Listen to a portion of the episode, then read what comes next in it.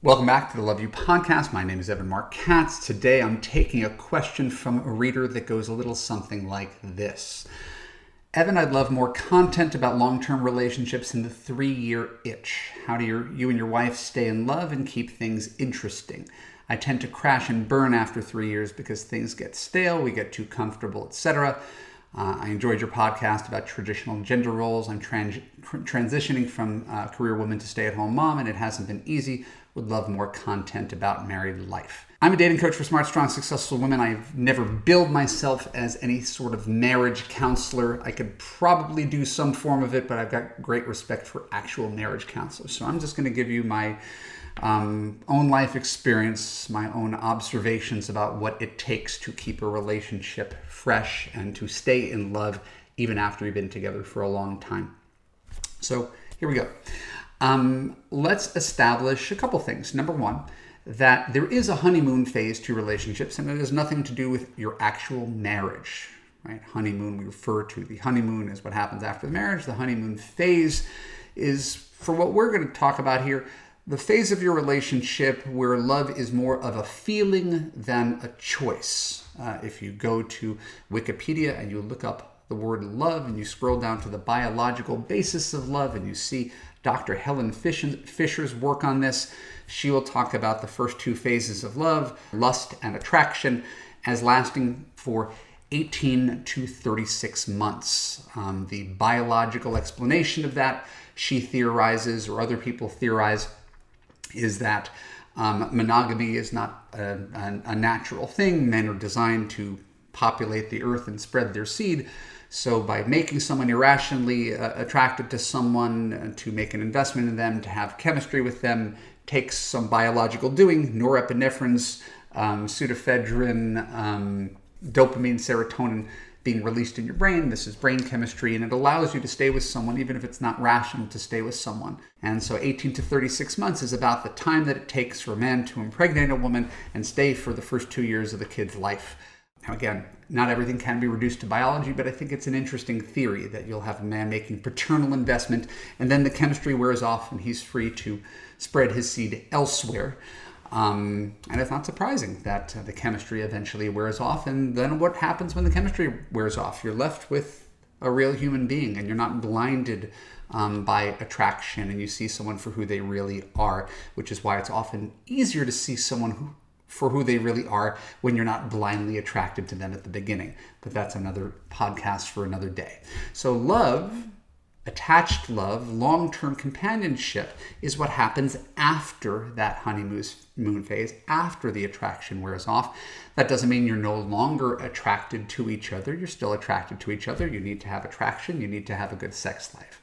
But that feeling, that tingling, that excitement, no one gets excited about their car after driving it for five years, right? Every day. You don't get excited about the car, you don't get excited about your house it's called hedonic adaptation. You get used to it. So now that you're used to your partner, your partner's used to you, what happens now? And I think part of the problem is that we, we anchor at a place that says very little about your future, right? You can't tell what kind of person a man's going to be or a woman's going to be at the beginning of a relationship. Most of us largely coast on chemistry and connection and excitement and charm common interests. Now, the, the signs are there. Like everybody can kind of look back and realize where they went wrong, but they got sort of swept away during the courtship phase. And if a guy's not a happy person, you make justifications, right, for why he's grumpy and curmudgeonly, but you put up with it because he brings other qualities to the table. If he has anger and communication issues, at the beginning he's really dazzled by you, so he's going to tamp down some of those qualities, but the more time goes by, the more he gets in touch with who he really is, the more the mask slips, and the more you see that he doesn't handle conflict well. If he has problems with employment, maybe it's a thing that you could think of as temporary when you first start dating, but might be uh, something that is historical about him, something that's never going to change, is that he doesn't like authority and he will never play well with others, so he's always between jobs. If a guy has commitment issues, maybe you can't always tell up front because he's really excited about you. But when push comes to shove and you've invested three years of your life into him, um, suddenly those commitment issues become paramount when you are looking for, to get married and he's finding every reason to avoid it. So people do reveal themselves if you pay attention when you're dating.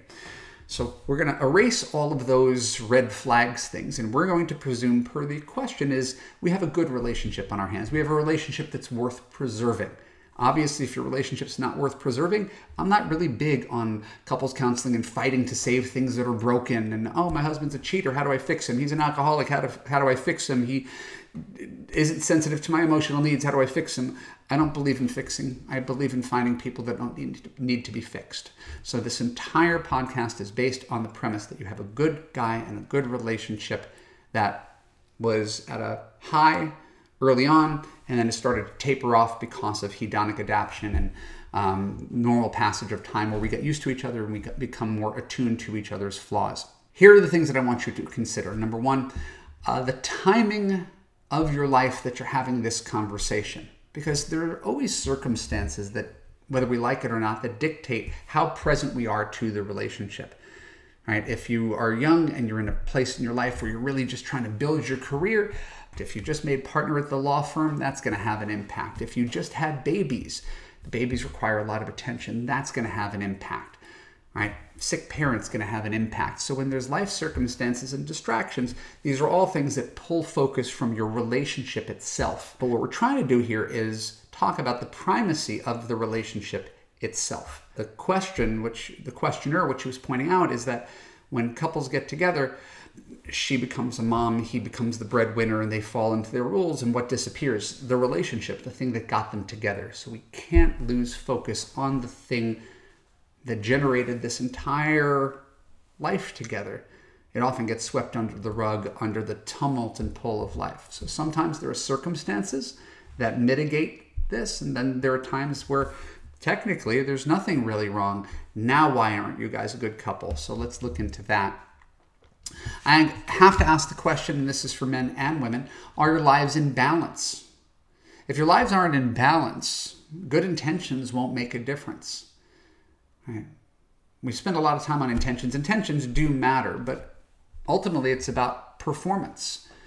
I might have the heart of a good husband and father, but if I travel 25 weeks a year and I work 12 hours a day, I'm just not that available to be a good husband and father and vice versa. Women, working women, have the, the same exact pull, the same exact uh, conflicts that are pulling them in different directions. So it's very important to recognize that love is like a garden that needs to be watered. Right? It's not just a thing that happens. Right? It may happen spontaneously. Oh my God, you feel a click, you feel a connection, but that's the first day of that garden. That that has nothing to do with what happens five years, ten years, twenty years down the line. You have to constantly water that garden. And when someone is really busy with their career or really busy with their hobbies, or right, part of the reason I like to think I'm a pretty good husband and father, I don't have many hobbies. I read. right.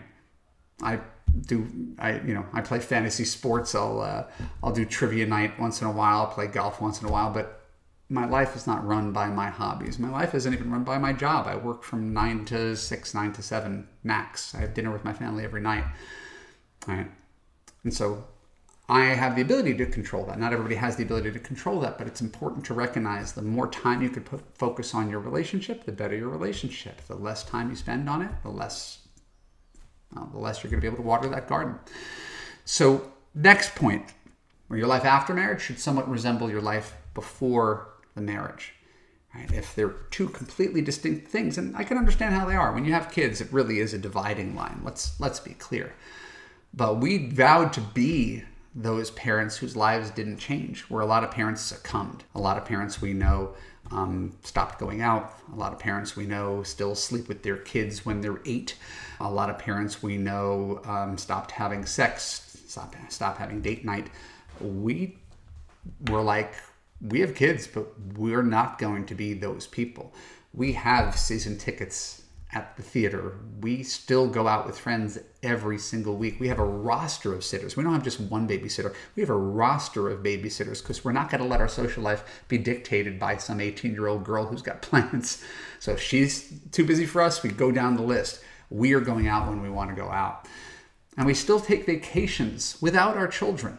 Why? Because it's good for us We're fortunate that we have grandparents nearby who are willing to take the kids. Not everybody has that luxury, but we really make sure to honor our relationship as a couple and not merely become parents, right? vessels for the children. We exist outside our children. Last night, we sent them to someone else's house for a sleepover so we could have a night alone. These are things that are doable, especially if you're working with other parents who understand that. Next, um, as I mentioned briefly, in terms of day to day connection, we have dinner every single night together. Every single night that we don't have other plans. As I said, I'll go to trivia night. My wife is on the PTA and she hangs out with her friends from PTA. But any night where there's not some sort of scheduling conflict, we are at home, me, my wife, two kids, right, who are now nine and 11, and that is a daily point of connection even if we separate for you know the, the full day where i'm at work and my wife is doing her thing and the kids are doing their things with their activities we always connect. So we don't go too long ever without having family connection. Um, next point of order we schedule meetings. It's not sexy it's practical. The same way there have to be meetings at work. Everybody hates meetings but sometimes meetings are necessary to get on the same page so my wife and I schedule meetings where I'll usually take an hour out of my workday. Maybe I'll just take lunch, and instead of eating lunch by myself, my wife and I'll sit down and we have a written list of things that we got to talk about. And it's usually stuff that's not particularly sexy. We're talking about money. We're talking about home renovations. We're talking about kids' summer camps. We're talking about, you know, the next time we're going to see her parents or my parents. We're, we're printing up a, a physical calendar and we're, we're plotting a few months into the future. All right.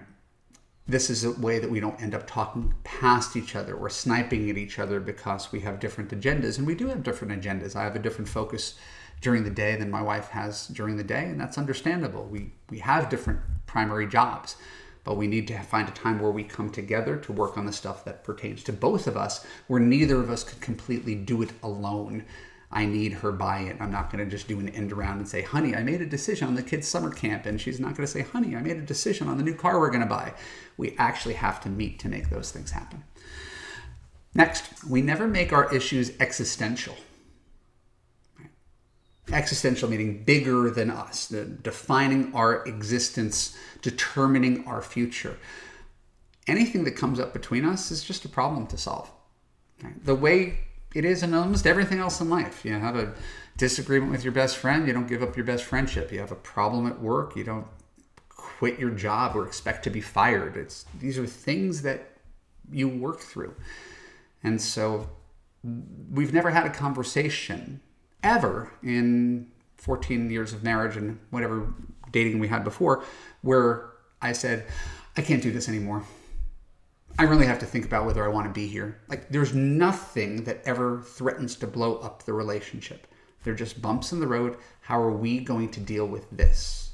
So it's focused on the problem, it's focused on the friction, it's focused on the different difference between us and trying to listen and trying to connect and validate each other's perspective and get on the same team and sometimes agree to disagree and sometimes agree to compromise. But there's never an existential quality to our arguments right? Which is to say the, the foundation of our relationship is really firm and nothing can shake it. Right? that's huge that's safe, heard, and understood. That's having a foundation. That's having an anchor point.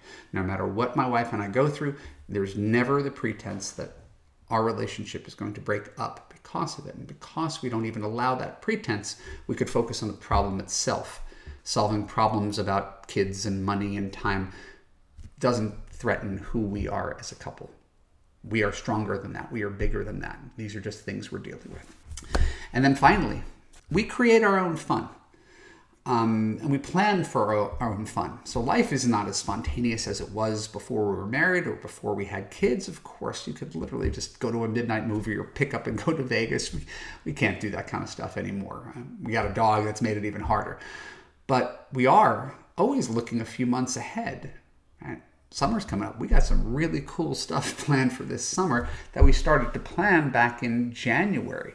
Sometimes in relationships, couples think that they have to think alike on this kind of stuff, and it's not true. Between my wife and I, I'm the one who's in front of a computer for 10 hours a day. I'm the one who's reading incessantly. She's out carpooling kids and making lunches and doing Excel spreadsheets for the school. She's got a lot of other stuff going on. I'm the one who's plugged into all the information. So I'm the one who usually comes up with the plans. I don't expect my wife to be as intellectually curious or as dynamic. People always think they need to date the opposite sex version of themselves. Where my wife really shines is that she's a yes person. I could say, hey, there's a speaker at Universal. You want to go? Yes. Hey, I discovered there's a food festival in Oxnard. You want to go? Yes. Hey, I found out that there's there's food trucks and you know homemade crafts down in Venice. You want to go? Yes. So my wife is the one who facilitates these things and makes things happen. You don't need a guy who's who plans everything. It's nice to have a guy who plans anything, everything. Don't get me wrong, but you don't need a guy who plans everything. You need a guy who says yes. You come up with a plan. He's like, sure, I'll do that. You don't want someone who constantly shoots you down, who maintains largely separate lives, which doesn't mean you don't have to do everything together. I don't ask my wife to play fantasy football with me. I don't ask my wife to play golf with me. Right? And she doesn't ask me to go to the Four Seasons spa with her friends. Like you're allowed to do things separate, right? which is also important, right? To balance your life. Right? Everything's about balance, right? But if the problem, the existential problem that most people have is their relationship tends to dissipate. They do spend more time on their hobbies, their friends, their kids, their work, and their relationship starts to suffer.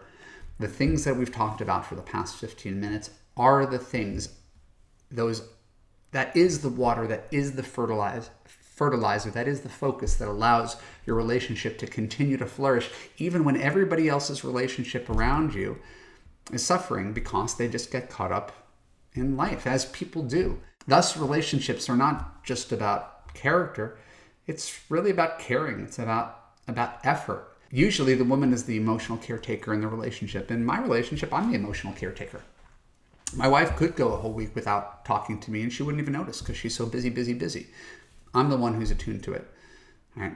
But because everything I say is reasonable and I don't attack her, I don't blame her for for being crazy busy with all the responsibilities she takes on. Right? We get to come together and it's really it's planning. It's planning the date night, it's planning the vacation, it's making sure there's a night every week that you have sex really at least one night every week. And people laugh at that, like that we're you know that we're a once a week couple. It works, I'm telling you. All right, so the more you can plan to have fun, the more you can plan to have connection instead of just expecting it'll take care of itself, the better you'll be. The same way that if you plan anything in your life, right? If you have a job, you have a standard operating procedure, you have a meeting, you have a, a deadline, you have things that are expected from you.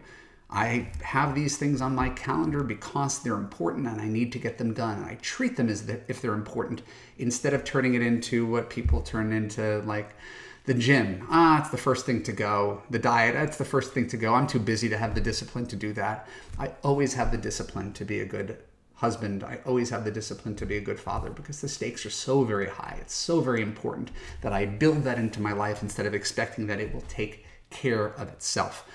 Um, in a good relationship, both partners are bought into this belief system, both partners are bought into this lifestyle, and no one keeps score. Right? My wife always says, you know, uh, I'm going to botch her saying, but it's basically like, don't keep score and always be ahead. Right? I like that idea. Right? Give, give, give, give, give, give, give. Right? And you will always be ahead in life because if you're with a partner who's a giver and you're a giver, and nobody's keeping score, that's a recipe for success.